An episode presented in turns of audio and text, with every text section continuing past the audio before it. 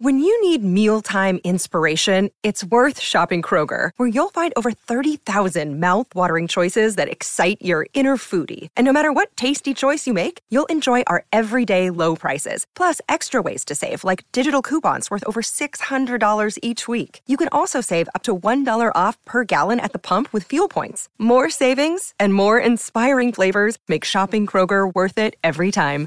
Kroger, fresh for everyone. Fuel restrictions apply.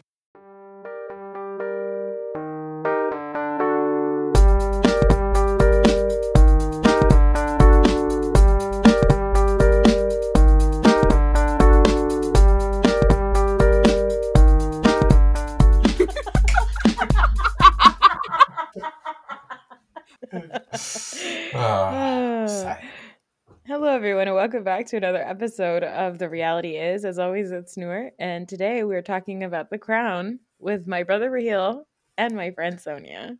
Hi, guys. Hey. hey, how's it going? Real, why you really got to work on your intros because you've really you don't, don't know, how to be so you don't know how to react be when happy? somebody. I mean, I don't know. Are you happy? Well, I mean, so the thing is, myself. I introduce myself like on a daily basis to different people, right? So I Mhm. say hello to them, and I'm very pleasant. But I'm not doing a performance. If this feels like there should be some sort of like performance, I, and I don't know what to do. Should I tap dance in? Is that a thing I should do? It's an audio medium. I know. Do, Yeah. do, do, do, do, do. Wait, what is that? Is that the Mario That's music? the Mario I don't know. music. Oh, You have been spending time with my kids. Yeah, I just because I feel like when I introduce you, you're always like you sound like I'm holding you hostage. You kind of are. Yeah, it's true. Well, guys, today we're talking about possibly one of the best episodes of The Crown ever. hmm Did I tell you or did I tell you? You really did. You did. Yes, you did. It's my favorite episode of The Crown, I think, Ever. so far. Ever, yeah. And I've watched ahead in the season too. oh, you. Mhm. Sorry. Yeah. I hate Yeah. to say it, but like like I watched it by myself and then I watched it with my mom and I said to her after this episode, I'm like, I hate to say it, it's all downhill from here. Oh, yeah, yeah, yeah.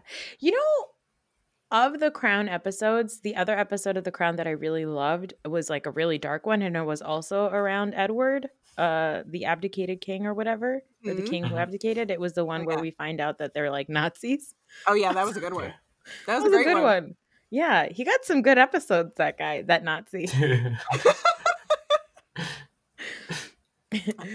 So this episode is uh, episode three of season five of The Crown. It's called Moo, and it is all about the the Fayeds, the Al Fayeds. Um, Sonia, so obviously it's all downhill from here on for you.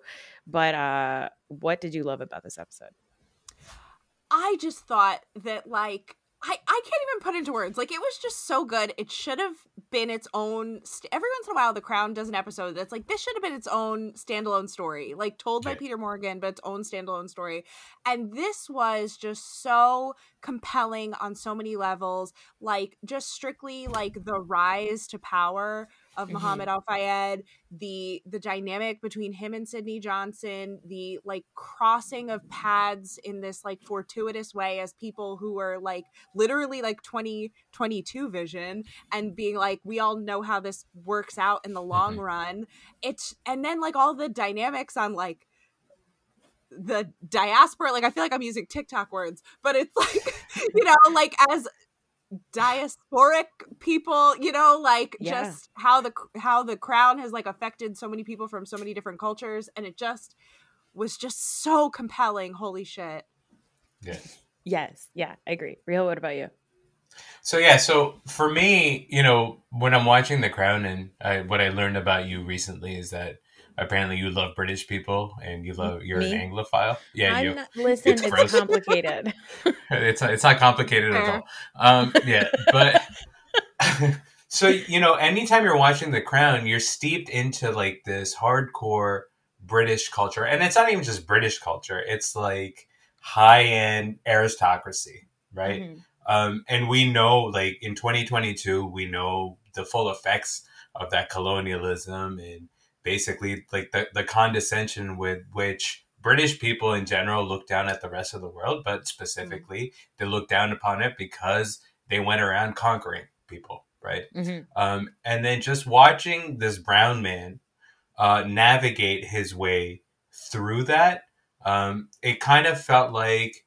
I, and I don't know if there's been other episodes like this where you see like a common person. I don't remember if there's there's been something like that in the. Car. I mean, you know, from time to time they showcase some characters that are outsiders or people that are working, but it's never been fully focused on somebody who isn't a part of a royal family. I don't think so. Um, Yeah. So seeing I would say the outs- only other one would be that that guy who like told the queen that she's fucking up and she needs to do better.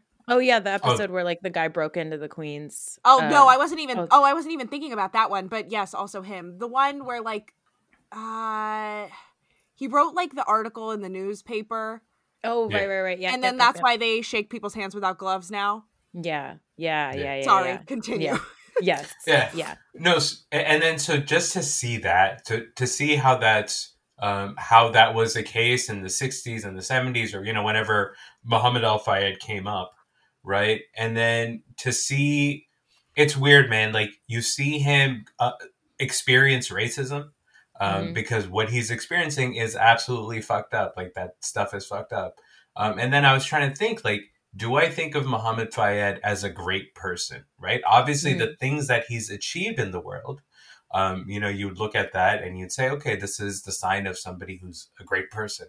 But in actual, like in, in real life, Muhammad Fayed is a is a piece of shit. Right? There's a lot of stuff. there, about there him. are some sexual assault allegations Yeah, exactly. that So- are crazy. I'm like, how are you not in prison, sir? Like Yeah. not even regular ones. Like It's these are particularly unique levels of sexual harassment. It's terrible.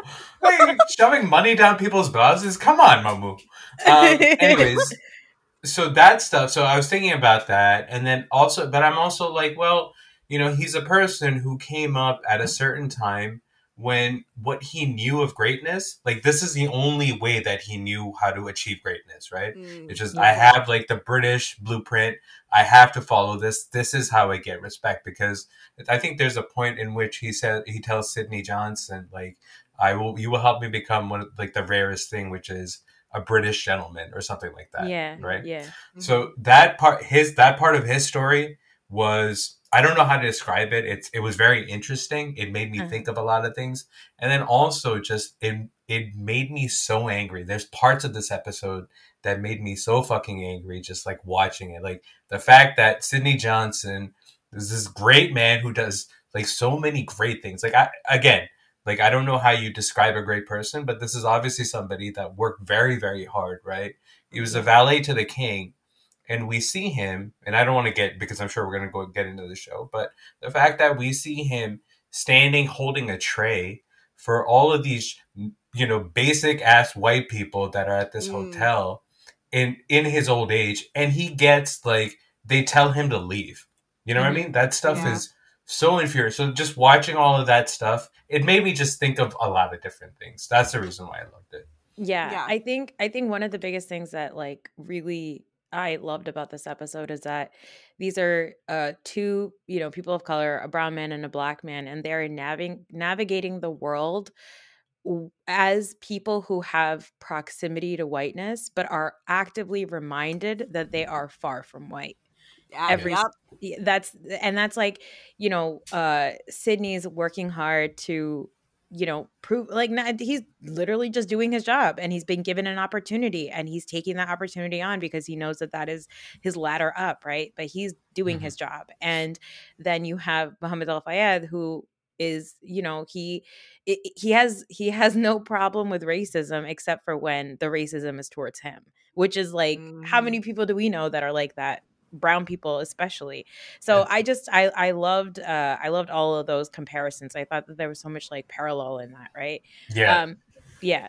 So like the yeah. uh, sorry sorry just that just on that on that bit right? Like that that brown uh that brown on black racism that's Mhm. the part that i thought of a lot right? So obviously uh Mohammed Fayed you know he's probably um taking part in some of that racism because it's a learned thing right he sees how black people are treated in this world so he's like okay this is how i'm gonna this is how I'm to do it, right? Mhm. And it's sad because like you see that for like brown people in America today, right? This Mhm. is the conversation that we have all the time, right? We come to this country um, and we don't realize how much work has been done by black people for America to be a place where we can come and we can thrive, right? Mhm. And we get right into like the express lane and then we look down on black people and that shit is infuriating.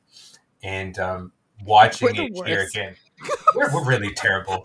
Cancel us. You know what? Somebody shut my mic off. oh my god but you know what because you know what's crazy about that scene where like he first meets sydney johnson like to spoil basically the whole episode Mhm. is like it's it- not that i don't think that he probably wasn't actually a little bit like anti-black racist but it just felt like so clearly like i'm trying to impress these white people yeah. like you need to he, we can't have him here because he like brings the whole property value down like that Yeah. like Yeah. that was what it was like it wasn't even like truly like superiority racism it's i want to look good to these white people Yeah. Yeah. And, Yeah. and there's another there's another part of that, but you know we'll we'll get into it when you get to that scene because I'm sure you want to get into that scene. There's Yeah. another part that really really upsets me. I can't wait. Um, so we start the episode in the 1940s in Alexandria, Egypt, and uh, it's it's British occupied at that time, right? Yeah. Yes. Yeah. I, I guess Yeah. Right? Yeah. Yeah. Uh, i can assume sure sure. Of course. What wasn't? right Uh, exactly and we meet Mumu. Uh, it's Mohammed Al Fayed, and he is, uh, you know, he's playing soccer, and he is a Coke salesman. He sells soda on the streets, and it's coke Yeah, yeah, it, yeah. Don't just say coke. had a very different Coca-Cola. implication It's a coke dealer. he's a, he was a Coke dealer. Honestly, it makes He's, sense. he's a wholesale coke dealer. and and you know we see him just be fascinated as a young person by the english. The uh we see that uh the dutch the the duke the duke of uh what was it? Uh windsor, the duke of windsor Yeah.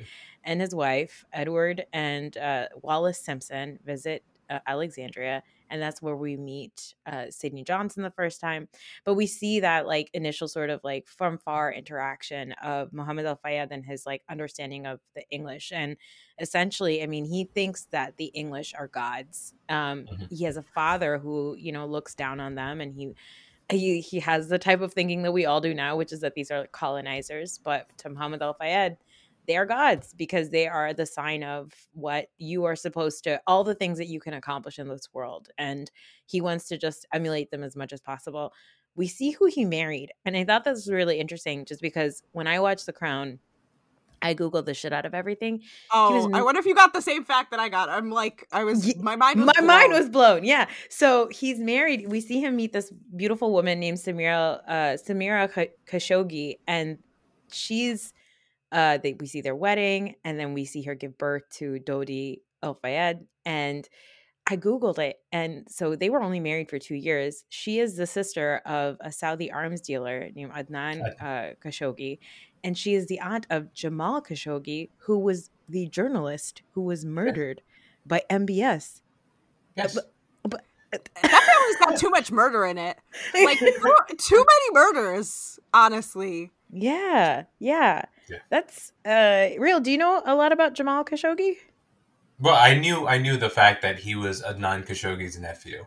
Like so Mhm. that was a that, that was a part of the storyline when he was still alive, Yeah. right? Because he was um, openly critical of the Saudis and stuff like Yeah. that. And he was a big Washington Post reporter, so you'd read that stuff, right?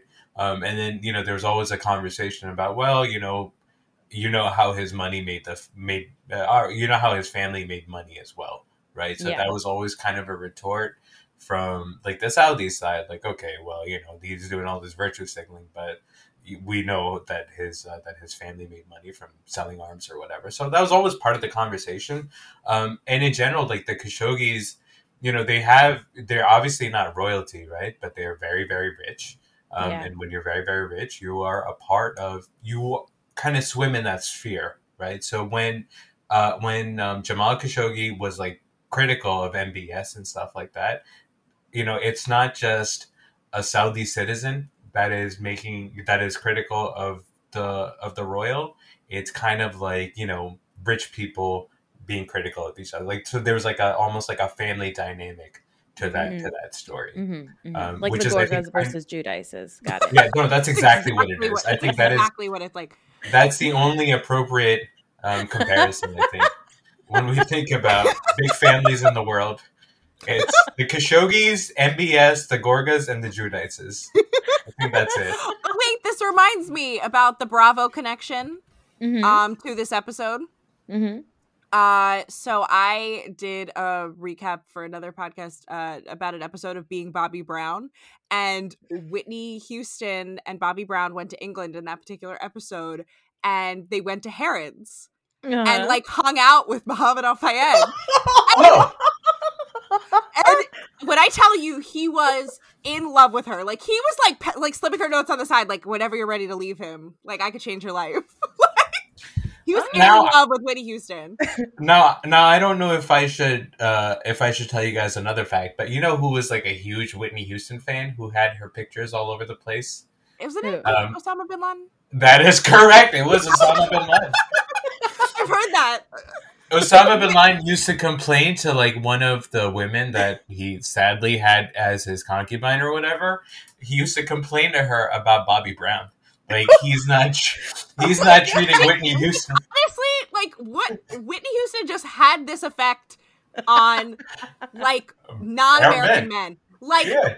truly, well, because there was somebody else too. Well, there's like that famous interview where she's like getting really sexually harassed by that French journalist. So it's just like, Yeah. what power did Whitney Houston have outside of like American soil? like everybody wanted to marry her.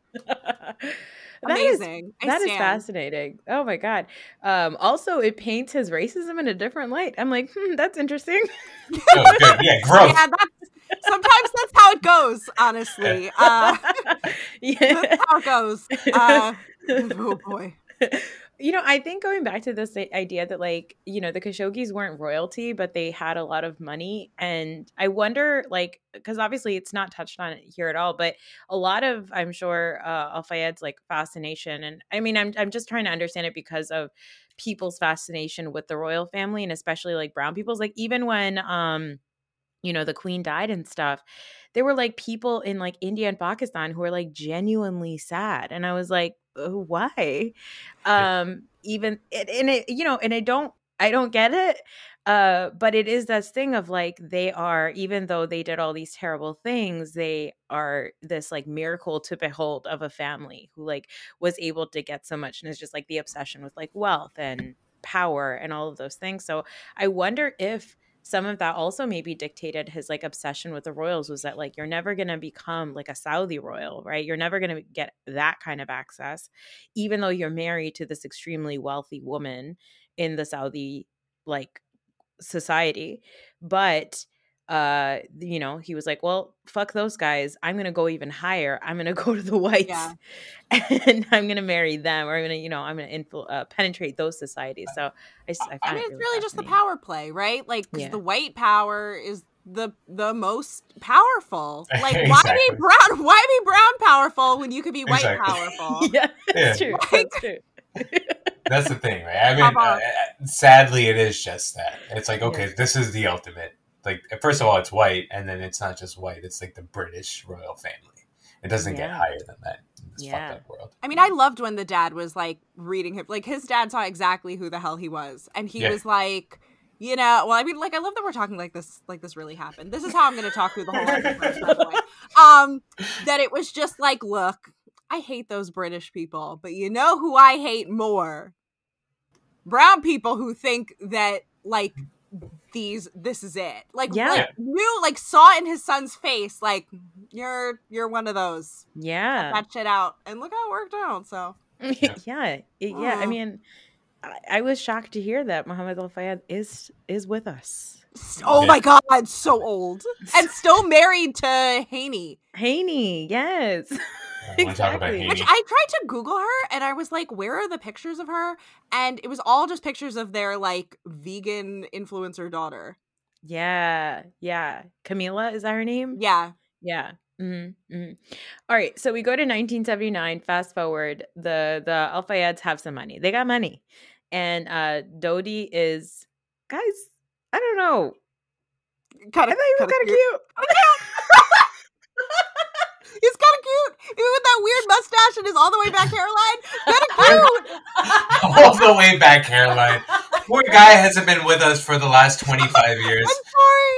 I'm sorry. Like I don't know what to do. Like Dodi, Dodi in real life, I was looking at his pictures. He was a good looking dude. Like, you know, obviously he used to go around with like starlets and stuff like that. And I'm sure a big part of that was how much money he had. But he was a good looking guy. He wasn't bad looking. yeah. His Wikipedia picture has like a picture of him with his hands under his chin. He's and not it's the just- angel baby. Like he's like a toddler in tears. It's like a toddler on like a Christmas Sears portrait studio picture. It's Who would very cute. that? Like it's a very adorable picture, but it's like giving like Sears portrait studio. the most adorable picture I've ever seen of an adult man. It's rest his soul. Okay. and they've got so many good ones. He's got like I've got his now I because now you made me Google it. Like he's got like his '90s R&B cover up here. Like Yeah. basically in this in this yellow jacket, like he looks like he like he looks like he's releasing an R&B album. like God bless, but good for Diana. You know? Yeah, yeah, good for her. So this is where uh Mohammed Al Fayed is he's got his sights set on Europe. Okay, he goes to France and he wants to rescue the Ritz, where um he is met with some a little bit of racism, but he, you know, like he speaks in a different language and intimidates those French and Okay, I wanted to get like other opinions on that because Mhm. Like clearly he could have communicated with them, but like chose not to. It's a power Was that like a power yeah, that was a power play. Yeah. yeah, yeah. Yeah. Yeah, I don't know. Like, I we can don't do that like- right now. You were talking Urdu? No, I don't. I feel but I feel like that's the thing. I feel like I don't know. I feel like I've maybe heard like a comedian talk about it, or just like brown people, brown guys that I know. But they're always like, "There's nothing like sexy about South Asians speaking in Urdu or Hindi." Like we're just Yeah. we don't. I don't think our power plays work that well. I feel like with mm. Arabic, there's still like some like you know like bravado to it, whereas like with us, people are just like, "Come on." No, but that's because that's because you're not Arab, so you are looking at it that way. That's true. But wait, but wait until you get to episode seven. We'll get we'll get all into that when the doctor when the good doctor Oh yeah. oh yeah. yeah. Oh. Oh yeah. The Ooh, I'm gonna I'm gonna look forward to listening to that episode. That'll be in it. That'll be in it. um so it's a he he takes the ritz he he buys the ritz and was in paris or something i don't know Yeah. anyway it's the opening night there and that's where uh, we learn that he is you know uh, very racist and he he wants a white white person he wants a white He woman wants the whitest lady he can find. Like Yeah. literally the second like he like Dodi like turns to his dad, he's like, She's she's from Finland, and he's like, Ding ding ding. yeah the yeah. whitest. Th- That's yeah, that's the that's the part that pissed me off the most. And it's not so there's it's like it's a little bit complicated because obviously the racism against Sydney Johnson is disgusting um, and gross and all that Mhm. stuff. But it comes right on the heels of him describing uh, what's her name, Heini, Heini, however you say it, Heini, right? He describes her as like the perfect creature, right? yes and there's something about now i don't i don't know how I, I don't know what i think about it but there's something about the hyper fetishizing of white women Mm. by brown men I, I don't know what it is but i know it's not nothing you know what i mean like i've been a Oh, brown yeah. man my entire life but it's it's something that exists and it's not it's not okay it's fucked up it's obviously it's fucked up um in general um but it's not I, I, I don't I don't I, I don't know what to say about it. um, I mean, I'm something an, I I am the product of that happening in among Oh. black men. So, you know, Your dad did it. he, well, my mom's not like white. My mom's like spicy white. She's like Italian Jewish. So it depends Spicy who- white. It depends on who you ask. Um, or like Long Island, that's a get. But like, Yeah. you know, for Yeah. Muhammad Al Fayed, she's probably too ethnic, too close to being Yeah. ethnic. yeah, yeah. I mean, I think Raheel, what you're describing about brown men's obsession with white people is, you know, it's just like why women, why why South Asian women experience like massive amounts of colorism within their community Mm, by everybody. mhm. So like I'd that. say that that's uh that's what you're probably sensing, and it's all rooted in white supremacy. So here's the thing, right? I can blame white supremacy Uh-huh. right? And it is, Yeah. I'm sure, it's a part of colonialism. Blah blah blah. We learn, it. but it's not just white supremacy. We are blah, blah, pieces blah. of shit. Oh, yeah, yeah. no, we are we are pieces of shit. Like anybody who does that is a piece of shit. That you Well- know that that places it that far, uh, that that You guys high. are being above. like way too hard on yourself when there are so many powerful white people to hate. Like in this moment, like in this particular context. Like you guys are Yeah. being way too hard on yourselves. I, you know, we just want better for ourselves. I think it's. I'm like, let's just Yeah. embrace the browner people. Okay, let's Yeah, just embrace each other. Um, you know, I think it's interesting because, like, and it's until Dodi tells him, by the way, that was the valet to the king, the former the king who abdicated his throne or whatever to Edward. Um, suddenly he has an interest, right? Until that moment, to him, to to Muhammad Al Fayed, that's just a black man who should who's bringing his value down, like you said. Which side Um, note, he pulled a Trump in that moment because I don't know if like famously the Trump hotel got su- like some Trump hotels got sued because like when uh Donald and I think it was Ivana like would come around like they had to pull the black people from the floor to not Yeah. be seen by them. So I like that's what was playing in my head the whole time too. But Yeah. like side note, did it like make you a little sad? I mean, a lot of this is depressing, but like the idea that he was like this great valet for like so long and then was just like Yes. holding out holding out champagnes at a at, at the opening of a hotel. Like that is Yes. depressing as hell. Yeah, it's sad. It's infuriating. Like that's not that's not where he should be, right? And it's not. Not only is he overqualified for that job, right? But he gets fired from that job, Yeah. and all he's doing is just standing there. It's Yeah. like the saddest thing in the world. Yeah.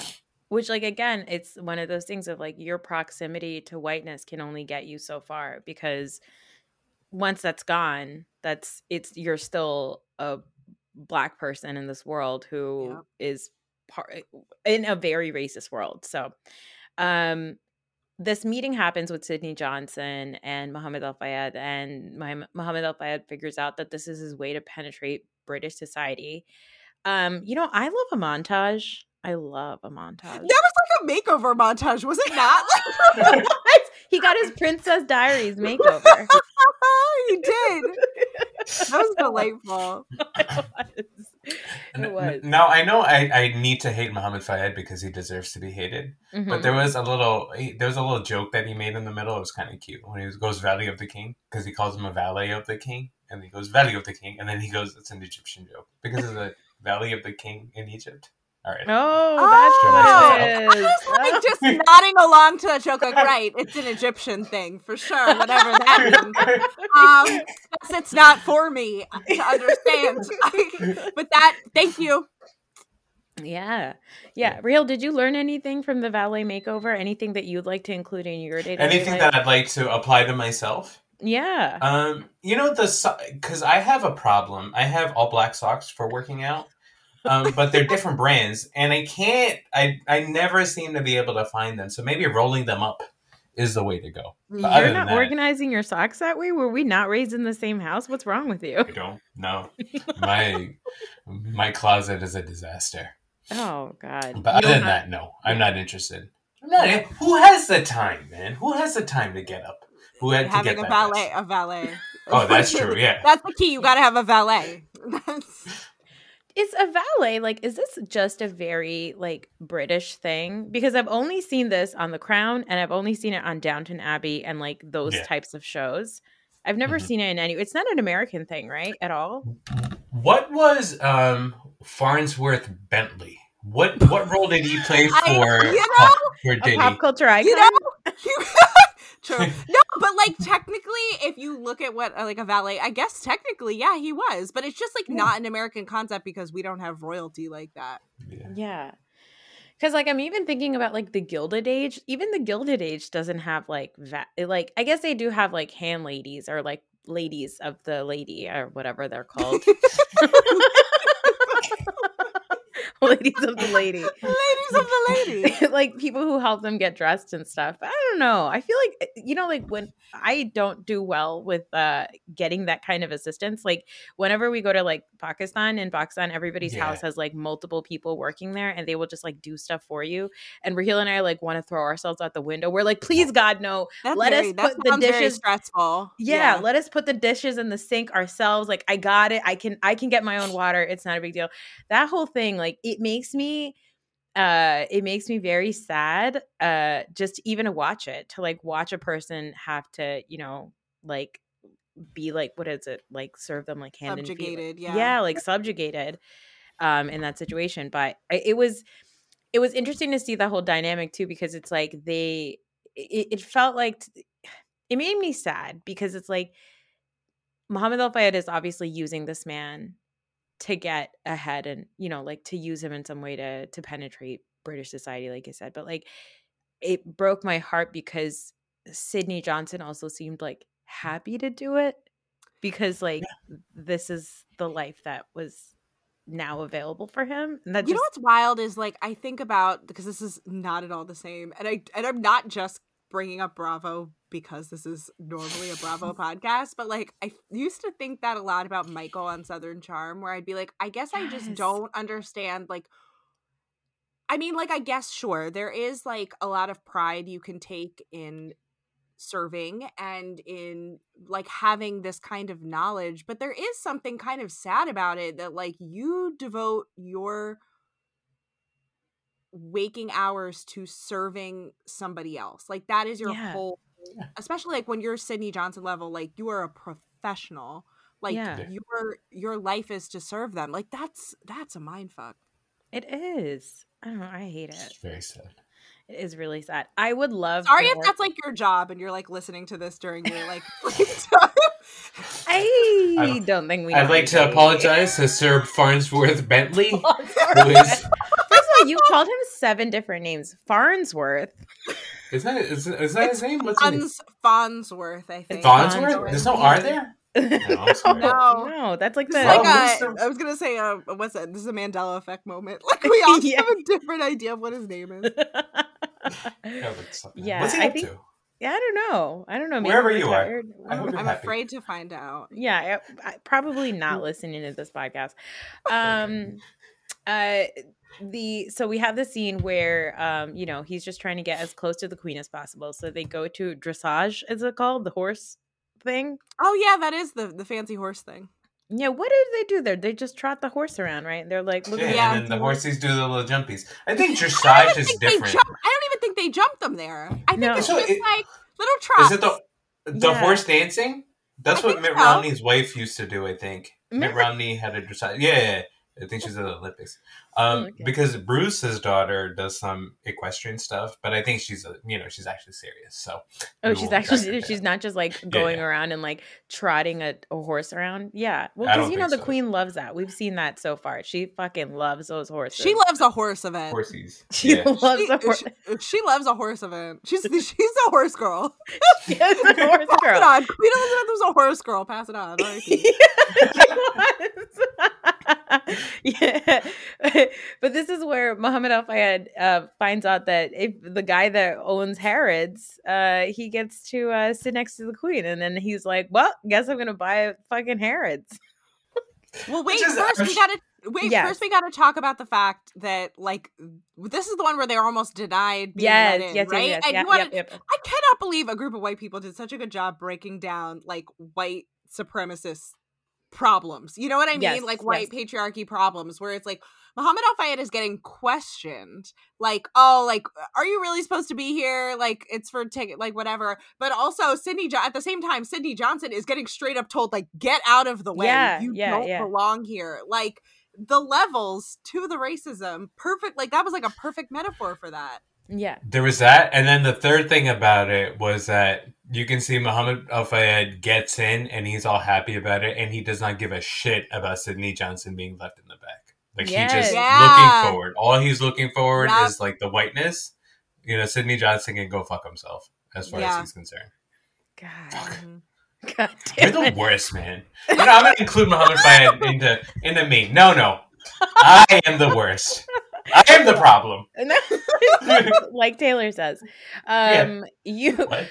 also also uh the fact that like in that they're like while all the questioning is happening like white folks are just like white men are just like those gentlemen are just allowed to just like stroll past yeah, them, like no there's no questions about if they have their passes correct or any of that. Like it's Mhm. just get out of the way, yeah like non-white people. This is terrible. It is terrible Racism is bad. You guys. Hey, we got. I guess it's hot take corner now. Racism is bad. Ooh, I hope I hope I don't lose you, listeners. I know. I know that they. I know that this is a really non-controversial podcast, and you really don't like to get into issues of race. But um, you know, I had to take it there. I'm sorry. Well, it's okay. It's okay. I've, I've had I've had somebody leave a very lengthy review on the podcast that's like, this person is always talking about how white people are the problem. And I was like, how did you find me? But also, like, if you didn't put, want to risk hearing that, listen to the 500 other Bravo podcasts hosted by white people. Yes. Like, come on. Exactly, exactly. Oh, So- please. So, so now that now that Mohammed Al Fayed Mumu wants to buy Harrods, he's he's right. He's like you know gathering his people. He's like, guys, we're gonna buy Harrods. It's gonna be fucking amazing. And Dodi's like, It's gonna Well- be so great, you guys. Six hundred million dollars, six hundred million pounds. Just make it happen, okay? Thanks. Love ya. Bye. I love his friends that are there, who apparently I guess were her bro- his brothers, are there. They're like, okay, whatever. Whatever, Mumu. Like, look at Mumu and his crazy fucking plans. They just look at each other. They have that that they look at each other the way me and Raheel look at each other on like at family gatherings when our brother is like saying something. We're like, all right, whatever. But this is where Dodi's like, hey, dad, what about me? What about what I want? I want to make movies. What's that line from Varsity Blues? It's like, I don't want your life. That's basic. That's like the the British version of that. yeah. Owning Harrods may have been the opportunity of your life. But I don't want your life. I don't want your life. They really missed out. James Van Der Beek should have played Dodi.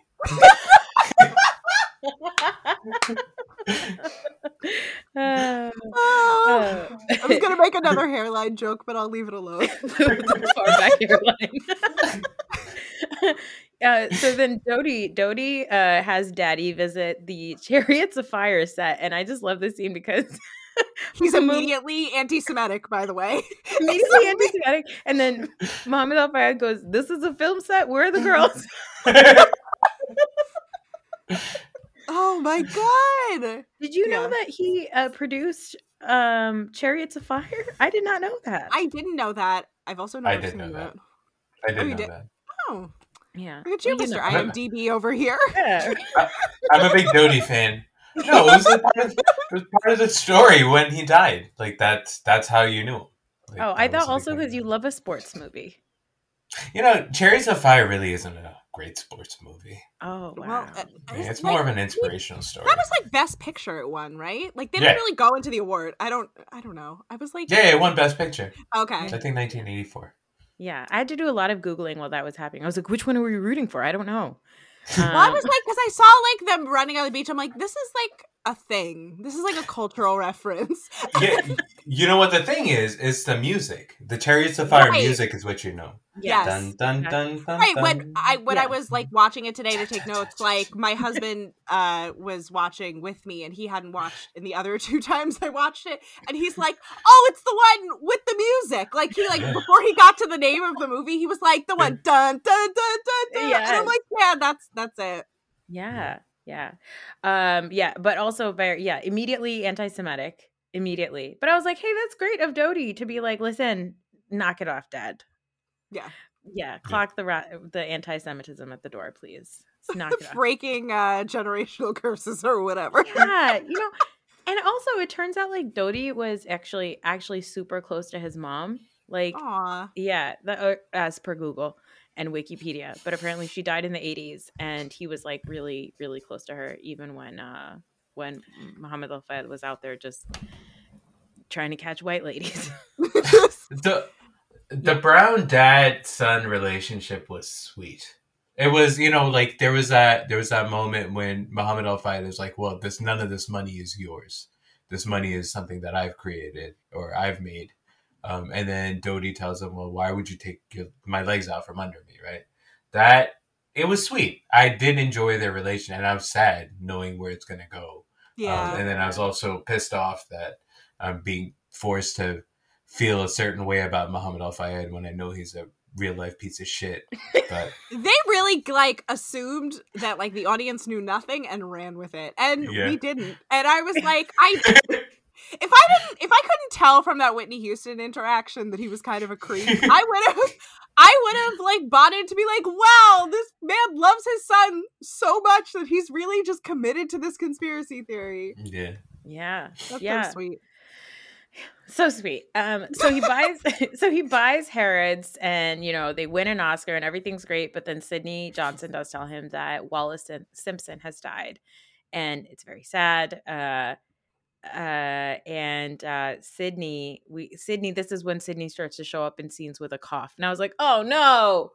Not That's- a cough." you die from getting murdered or coughing disease in this show. like so many, like a cough. I love that. Like the cough is like the automatic signal that somebody's Yeah. gonna die on this show. You might as well just get stabbed in the neck if you're getting a I'm cough on surprised screen. they didn't do that like scene that they've done multiple times throughout the series where somebody coughs into a handkerchief and pulls it away and then there's blood there. Like where was where was the blood cough? But anyway, continue. That's actually like I feel like real. That's like such a Bollywood thing. Like in Bollywood Yeah. movies, that happens all the time. Where what person coughs once, there's immediately blood on a handkerchief, and then you're like, tomorrow they're dead. There's yeah, well, we learned it from the whites. We learned it from white I was media. say, I, uh, my guess is that the Brits did it first. We didn't have bloody coughs before the Brits showed up in India. my my mic just like my mic did a weird thing, and it sounded like he said we didn't have bloody cocks, and I was like, oh my god. That too. That too. King Henry the Eighth had syphilis, and that's how he came to India. it's probably accurate. Yeah, Uh, don't Google that. Don't Google bloody cocks, please. At least not without incognito mode. Yeah. right, Yeah. we're not here to kink shame anyone. Yeah, yeah. Protect Oh, yourself. that's you true know? too. Yeah, that's true. Well, so he's unwell. Sydney Johnson is unwell because of the coughing and such, and also because of the death of Wallis Simpson. He's feeling a lot of feelings. Muhammad Al Fayed makes him tea. And this is where I feel like, do you think that do you think that Muhammad Al Fayed actually cares about Sydney Johnson? I think he pulled the "you're one of the good ones." Like, you know, So the character on the show definitely does, right? Yes. But I don't know if Muhammad Al Fayed actually cares. Like it makes a nice story, obviously. Mm, Right. mhm. Um and it's it's like, oh okay, nice, there was growth or whatever. But fucking it should have never gotten to that. Like, you know, you don't you shouldn't be a person who's like, I don't know, however old he is in nineteen seventy nine or whatever, and still be that racist. Like you shouldn't need like this miracle to happen um, for you to be okay with this one black person. You know what I mean? And Whitney Houston. oh, and Whitney Houston, obviously. yeah. yeah, yeah, yeah, yeah. Um, so this is when Muhammad decides that he is going to buy and restore uh, the former home of the former what does it call it? The former residence of Wallis Simpson and the Duke of Windsor, and he calls it Villa Windsor. He's so super tacky. excited. Like it's just so ta- like I feel like you could tell that they really drove that point home to be like, Yeah. we get Yeah. it. It's And tacky. another montage. I love a makeover montage for I us do. too. Perhaps. I was like, we're spit shining, we're sewing, we're doing everything. I loved it. Do you prefer uh, a wardrobe makeover or do you uh, prefer a house makeover Oh. montage? Ooh. Honestly, the carriage makeover from last week was really Ooh, good that was that was you know that was sexy. I got a little turned on. All that leather and it's like tightly. You can almost hear the leather just extending. yeah, yeah. The welders like Philip? making, yeah, making like wheels. And That's the sound of them Yeah. trying to cover up that he was fucking that lady. Yes. Thank you. like like I I tried to Google it and they're like, they were just really good friends. And I'm like, no, they weren't. yeah, yeah, exactly. No. I because you know what I feel like I feel like if Prince Philip was anything like the way Matt Smith showed him to be in the early years of the show, I'm like, man, I could see why somebody would get easily seduced by this man. But like the worst part is, I was like, it's probably at the very least, like, what are you gonna like? y- You're, what are you gonna say no to Prince Philip? And I don't mean that like in an attractive, like I mean that in like a threatening way. Like, like, what is she going to do if he wants to pursue her? yeah, Like, mm, yikes. yeah, Especially if he shows up with that horsewhip. Um, you, Right. you um you've seen it, but it, it comes up again later in the season. I really liked where I really liked that Yeah. episode also. No, yeah, that okay. was oh teasers. Ooh. I It It was a great appreciate this. So, so this is yeah. I it's really your question. I believe that I am into a more of a home makeover. Uh, those are I'm more of an HGTV girl than like a TLC what not to wear girl. No, I get that. In movies, I mean. Oh, In movies, I I, mean, I, I feel like still. in movies the the makeover is typically as sexist trope. yes, yeah, except like Crazy Rich Asians, where it's like necessary. Um, Yeah. But like, I don't know. Yeah, no, I think I'm a home makeover person in movies too. yeah, Me too. Yeah. Yeah. So he's super proud. He's so excited about his reno. He is, you know, uh he's just he wants to get the queen out there. He invites her out. Yeah, like he straight up says, like this, this will be the, this will be the thing. This- She'll love me now. Yes, it's so pathetic. I It's so love it. pathetic. it's so pathetic. And I love that she's just I love that uh the queen is like, "Hey, they have a bunch of our shit and we want it back." And I was like, "What? That's crazy. I feel like there's so many people in the world that could say the same to you." but um, tch. Well, what's like- crazy is like she didn't even want it back. Like she was willing to let it go until they were like, they got the Nazi letters. like, uh, yeah, like I guess technically, like let them s- ship it, like you know, five to seven Yeah. business weeks, and then they were like, remember how he was a Nazi, and we've worked really hard for nobody else to know that. Oh, you might want to sort this out. yeah. I love that scene. I love that scene because of of what it says. Again, just um, thinking about like brown, pe- oh sorry, the British coming in and colonizing all of our lands or whatever. Um, there's, you know, there were people in India and Pakistan that were Rajas, right, or Rajas, right, Yeah. that would kind of pay tax to the British, and they would still get to hold their seat.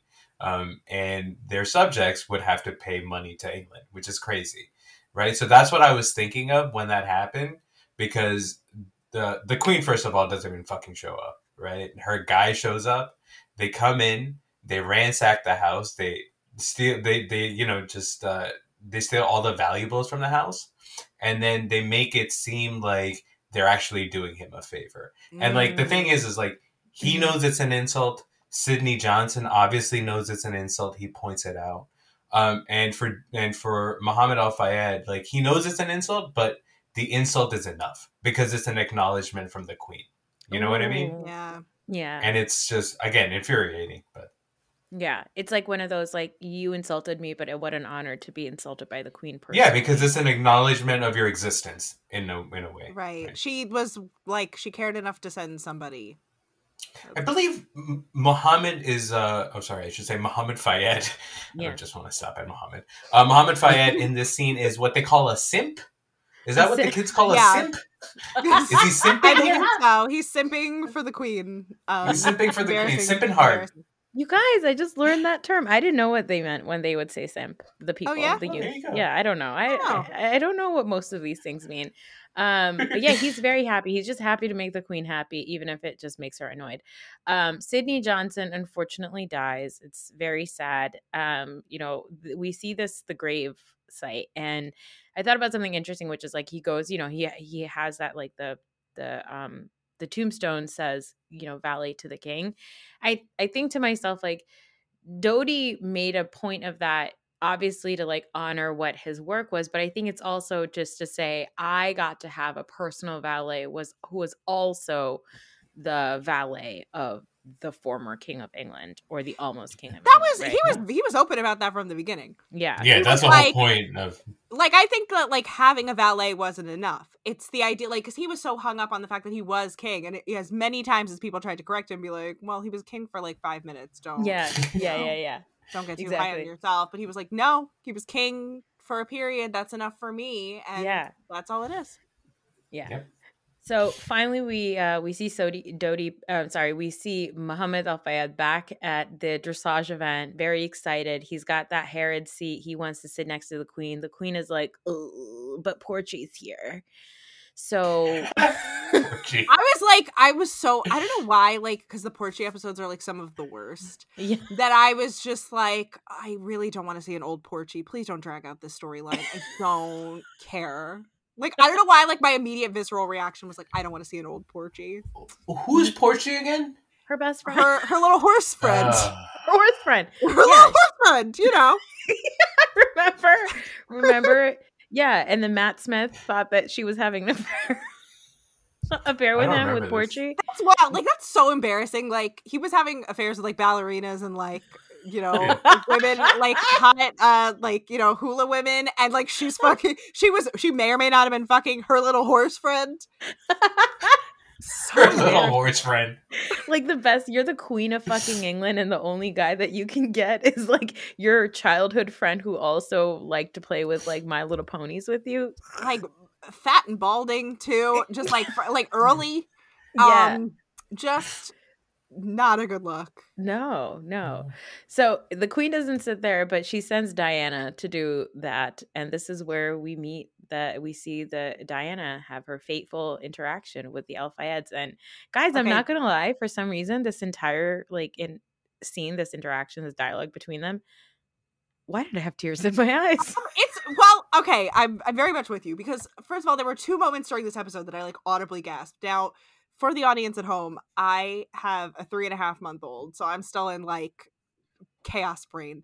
And i was not like paying attention in the intro segment. So like when he introduced himself as muhammad al-fayed i like guess i missed that. So then mm-hmm. when i'm just like oh okay they're doing something that's probably going to be about like some conflict about somebody wanting to not be under british rule anymore like i'm just like not paying Yeah. attention and then when he's doing the like looking at the baby and he's like but i will call you dodi i literally went and like the same thing. So when they sent Diana over, I literally had the same reaction. And I was like, it was just, it was so cute. It just really like showed that like Diana could get along with anybody. Yeah. Like Yeah. all that warmth and shit that people talk about all the time and that they loved her for, like was perfectly on display. By the way, that whole scene where she's going through the bag, that was improv that was improv. they were supposed to cut it after like a certain point and like her going through the bag was just like elizabeth debicki spitballing and then She's the best. I she love her. was, she was No, oh. so good she's so good in this oh that that entire interaction, it was like electric. I like I because just the two of them talking, for some reason, it almost felt like I don't know, like Batman and Superman meeting when they were like teenagers or something like that. You know what I mean? Because you know where it's gonna go, and then you just see these two people having this interaction, and you just know everything that's gonna happen afterwards, and it's like you're watching the origin story. And Yeah. Diana in that moment, she's just so fucking charming, man. It's like sad Mm. and it's funny, and then I'm, I'm like getting upset, a little bit upset at her because she's like making a little joke of like the exoticness of it all, you yes. know. Yeah. And then I remember that I have a friend named Ahmed Ahmed, so I was like, all right, I get it. I get it. So it is a real thing, Yeah. but it's just it's it's it because there's like no music either, right? It's just the two of them talking, and then Dodi Yeah. looks over, and you're just like, yeah. Well, I'm like, is Dodi, look i- away. right it's go back to your friends, Dodi. stay with that other white girl Tony. um but like just it just was the idea that like and then like the, having like elizabeth and uh and margaret like pat themselves on the back and then like that was like an added layer of like Oh. oh Yeah, Like- because she says, she says something about like out of a simple kindness, a tree of happiness. I'm like, bitch, what's the kindness? Where's the kindness? He paid six hundred million pounds to have for this this scene. company, right? Like, not to mention how much he paid for the event itself. Yeah. Like, Yeah. it's like an ongoing investment, all for you. And she's just like, look at me with my good deed for the day. yeah, yeah. She was like, a I simple- had off my back, and I got him mm. off my back, like a win. But yeah yeah and so i think this is also this scene is taking place or this moment is taking place before the last episode which because the end of the last episode was where diana has that tell-all book come out and every it's like Mhm. full on war And then this this, feels like- like, it's the '80s, right? Yeah. I feel like it's the '80s. I don't think. No, I think it's early this is- 90s I, I, uh, I think it must end in the early 90s. I think like I feel like to bring it to like Yes. modern times. I think otherwise if it was earlier they would have put it I don't know. Yeah. Oh. Yeah. God. Just destroyed me. like I know. Like why was it so like I guess cuz you just you really know what's coming. Like you ha- you Yeah. feel that the whole episode and then you like actually see it cemented and know that it's all Yeah, it's like a- here. it's like a different kind of anxiety than like Game of Thrones, right? Like where Game of Thrones anxiety is like anybody could die at any moment and I'm just anxious the whole time. Like this is like a different one where I'm like I it's like I already know what's going to happen to these people and now I'm enjoying watching these people and I I know that they're going to die. I know these terrible things are going to happen. Mhm. But now I'm emotionally invested in this stupid, silly scene with Diana and Mumu. Yeah. It was so me. great. Like give give the give Salim Daw the Oscar, um, the Oscar, the Emmy now, honestly, because he killed it for this episode alone. Like I would not be shocked if he gets an Emmy for this. Yeah. And he, like, you know, I mean, I felt like it was a great depiction of like a very fancy Arab man. Like, I was like, I Mhm. know that guy. Like, I've met Mhm. that man before. Not somebody Yeah, who's rich, but, you know. He's an uncle. We Yeah. know a lot of those Yeah. uncles. yeah. Yeah. I just loved it. Um, do you guys have any other thoughts about this episode? Okay, do either of you listen to You're Wrong About by any chance? The podcast You're Wrong About? I've only just a little bit, just out. So dabbled a little I so I have like a theory, like a fan theory that like the writers of the of this particular episode are fans of You're Wrong About because there was like a, a running joke through the Princess Diana episodes uh that like her stepmother, Lady Raine, they used to call her Rain Legs like during the course of the show, not Yeah. like during the course of the Mhm. podcast. And when they said like, "Do you know her nickname?" I yelled out, "Rain Legs!" and they were like, "Acid Rain," and I'm like, "Oh, yeah. Yeah. Yeah. Also, I was like, wow, Diana, you hated your stepmother too. Like, oh, she talk- pushed her down the stairs one time." Yeah. Our like she fucking hated her. Yeah. Yeah. Yeah. Yeah, she you know, real hated her. Do you think that Diana, like, oh, so this is something we were talking about before.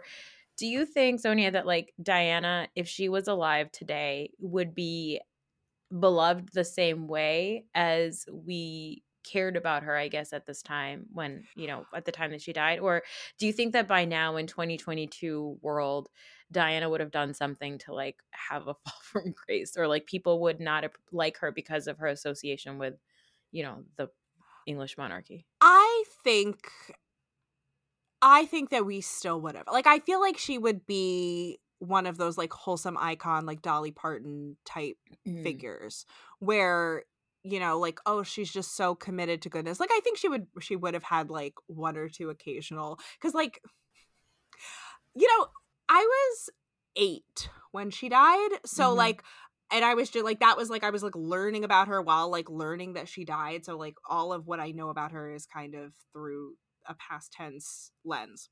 Mhm. And I, it was only like relatively recently that I learned that like she was annoying. like she's always so deified that like uh, like I saw like I was watching a like one of those like documentaries on Netflix and they were like kind of just like kept hitting on the fact that she was kind of dumb and kind of annoying and like listening to I think a George and a podcast on George Michael and like he was friends with her for a while but she was too needy so we stopped so we like ghosted her Yeah. as friends like you know like I feel like she would have done stuff that was kind of annoying after a while but like she seemed sincere enough Yeah. in Yeah. like what she was doing for other people Yeah. Yeah. Yeah. Um, when you watch the rest of the season, that does that that is Yeah. a thought that that comes up. Like you know when she visits the hospital because there's Oh two my- sides yeah. of it, right? Because there's one side which is I think she genuinely enjoyed talking to people, like she genuinely enjoyed being a charitable person, like the common people. But also, I think, I mean, I don't know how you develop a personality, right? In that, like stepping into that establishment at 19 and Yeah. then just being completely covered, right? I think the last episode when um her friend asks her, the guy who's like the go between between her and Andrew Mhm. Morton, The He's like, you know, can we talk to your friends? Yeah, can we talk to your friends? And her friends are like her her acupuncturist, right? yeah. It's not really a friend. That's somebody Right. that works for you. You know, it's just people that She's like work. Erika like- Jayne. I was gonna say Kylie Jenner like no friends just staff yeah, just like no friends only staff Yeah. which is sad but my god They did her so dirty. It's so fucked up. And then like Charles, you'll see like Charles gets a little bit of a redemption arc this season in a oh, way that feels me so angry. it feels very like look guys we're stuck with him like we got like it felt i don't know like especially last season they like worked so hard to make us like all the good pr that like charles and camilla had been getting like where we all kind i don't know i felt like a lot of people had gotten to a point where it's like you know it worked out like you know let's let them live Yeah. they seem fine now but like the crown last season undid all of that good favor yeah. like i feel like this is like okay look we might have gone a little too far last season we're gonna be stuck with him regardless like let's try to make the best of it yeah. I mean, how many years do we have with him? How old is he? i know Is he in his 80s? No, he's in his seventies. early 70s Oh. early Yeah, mid early 70s i think he just had a birthday Oh, well, I happy know. birthday. gross him. it's in time for tampax did you see that tampax tweet today No. uh Oh, you haven't like- watched the episode yet. Well no what's i mean you've, you've heard of that happening right like the What? tampax Wait, oh what? never mind No, no, no. pretend No. i didn't say anything Oh my god. No, no, you gotta watch the episode. You gotta watch the episode. yeah All right. I can't wait. I can't believe you don't know about this. This that's oh yeah, Ugh, gross. well, guys, that's what we call a teaser in the industry. um, Sonia, this was amazing. Thank you so much. I Thank you. I had a great time, and uh, this episode is going to come out on Thanksgiving, so I hope everybody has a lovely Thanksgiving. Yeah, escape your Uh, families with us.